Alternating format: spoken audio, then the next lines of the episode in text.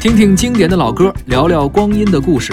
您正在收听的是小型音乐对谈节目《歌坛四十年》，歌曲的歌，谈话的谈。各位好，我是主持人李晓东。李晓东，中央人民广播电台节目制作人、主持人，参与策划创作的节目多次获得国际级、国家级大奖，是中国广播界乃至是整个传媒领域特别多得的人才。少他一个不少，多他一个嫌多。入行十年，始终坚守一个信条：不是金子，早晚也不会发光的。当然了，既然是对谈节目，就得俩人。掌声欢迎坐在我身旁的胡克飞。大家好，我是胡可飞。得，那老胡，咱们就开始吧。等等会儿，你刚才介绍的时候，怎么那么多酷炫的词儿？还有一个姑娘给你念资料，到我这儿就划了过去了。因为我呀是一小主持人，我没什么名气，我不介绍一下，别人不知道我是谁。啊，就你好像说的就是大家都知道我是谁一样。你看，你是著名文化记者、文化评论人，这名气太大，我是慕名邀请您过来跟我一块儿合作，我荣幸啊，所以不用介绍你，大家都认识。别别别，我觉得我我我得跟你一样啊，我没那么大名儿啊，你也得给我来一段。我就觉得你刚才那特酷炫，我得我也要。那玩意儿多俗气呀！这你不会在意那些流于表面、浮夸的东西的，我觉得真挺的。挺在意的，我挺在意的。你甭客气啊，您也甭谦虚，我不嫌弃。您给我来一个。行吧，那坐在我身旁的是胡克飞。胡克飞，中国文化报记者，下基层专业户，已走遍国内三百余个城市，以老少边穷地区为主，住过灾区的帐篷，也睡过希望小学的课桌，爱好广泛，无一特长，琴棋书画枪车球，样样稀松，节操已碎，文艺不死。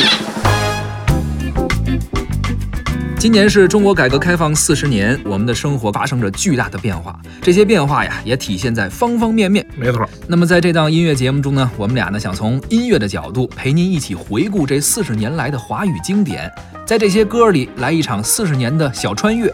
或许您会听到自己的青春，甚至少年啊，能听到曾经的生活、情感、理想等等。当然了，也一定会感受到这四十年来自己的变化，生活的变化。比如胡可飞啊，咱先不听歌，你就觉得说你这四十年都有哪些变化？不是您等会儿，您啊等会儿啊，我还没活到四十年呢。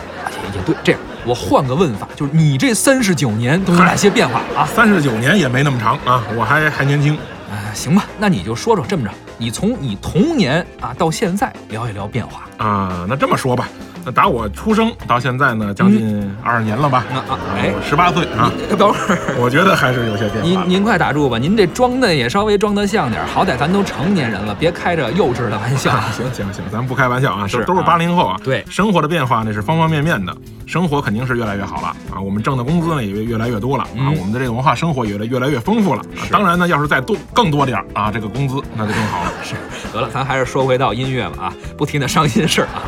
其实对于八零后来说呀，咱们算是赶上了华语音乐最辉煌的一个窗口，可能稍微有点晚，但是咱们也挺幸运的。毕竟你看，听着什么罗大佑啊，包括张学友、李宗盛，是吧啊？四大天王那会儿，对对对，就听着他们的歌长大的，包括还有什么 TFBOYS 啊、蔡徐坤啊，咱们都是听着他们的歌。等等会儿，等会儿啊，TFBOYS 我还认识，啊蔡徐坤是谁呀？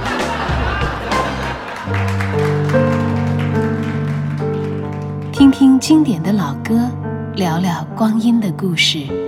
您正在收听的是小型音乐对谈节目《歌坛四十年》。那咱们言归正传啊，呃，您各位可能也听出来了，咱这节目啊，认真但不严肃。认真是我们对待音乐、对待节目以及对待您每一位听众朋友的态度啊。但是我们这风格不会太严肃，希望有一个轻松愉快的氛围，咱们就一起听听歌，聊聊天儿。哎，就聊点这音乐背后的事儿，说说这些音乐的往事。咱们这节目大概四十期，每期呢咱们回顾一年啊。今天第一期从一九七九年开始，盘点一下这一年广受好评的华语经典，同时聊聊里边的故事。咱们今天呢从一九七九年开始说起，当然了，严格意义上来说，应该说咱们这一期是七十年代的老歌，包括七九年啊，还有之前的一些。从下一期开始，咱们就八零年、八一年、八二年往后顺了。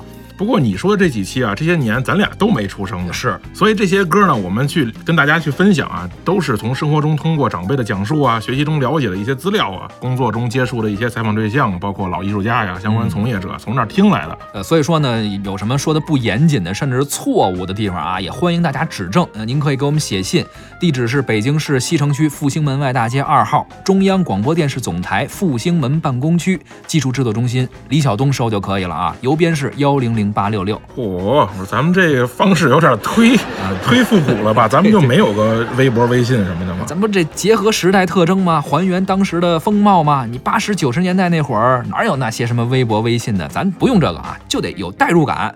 您要想和我们互动啊，就得写信啊！你怎么不说？你得跟你互动，还得发电报呢，是吧？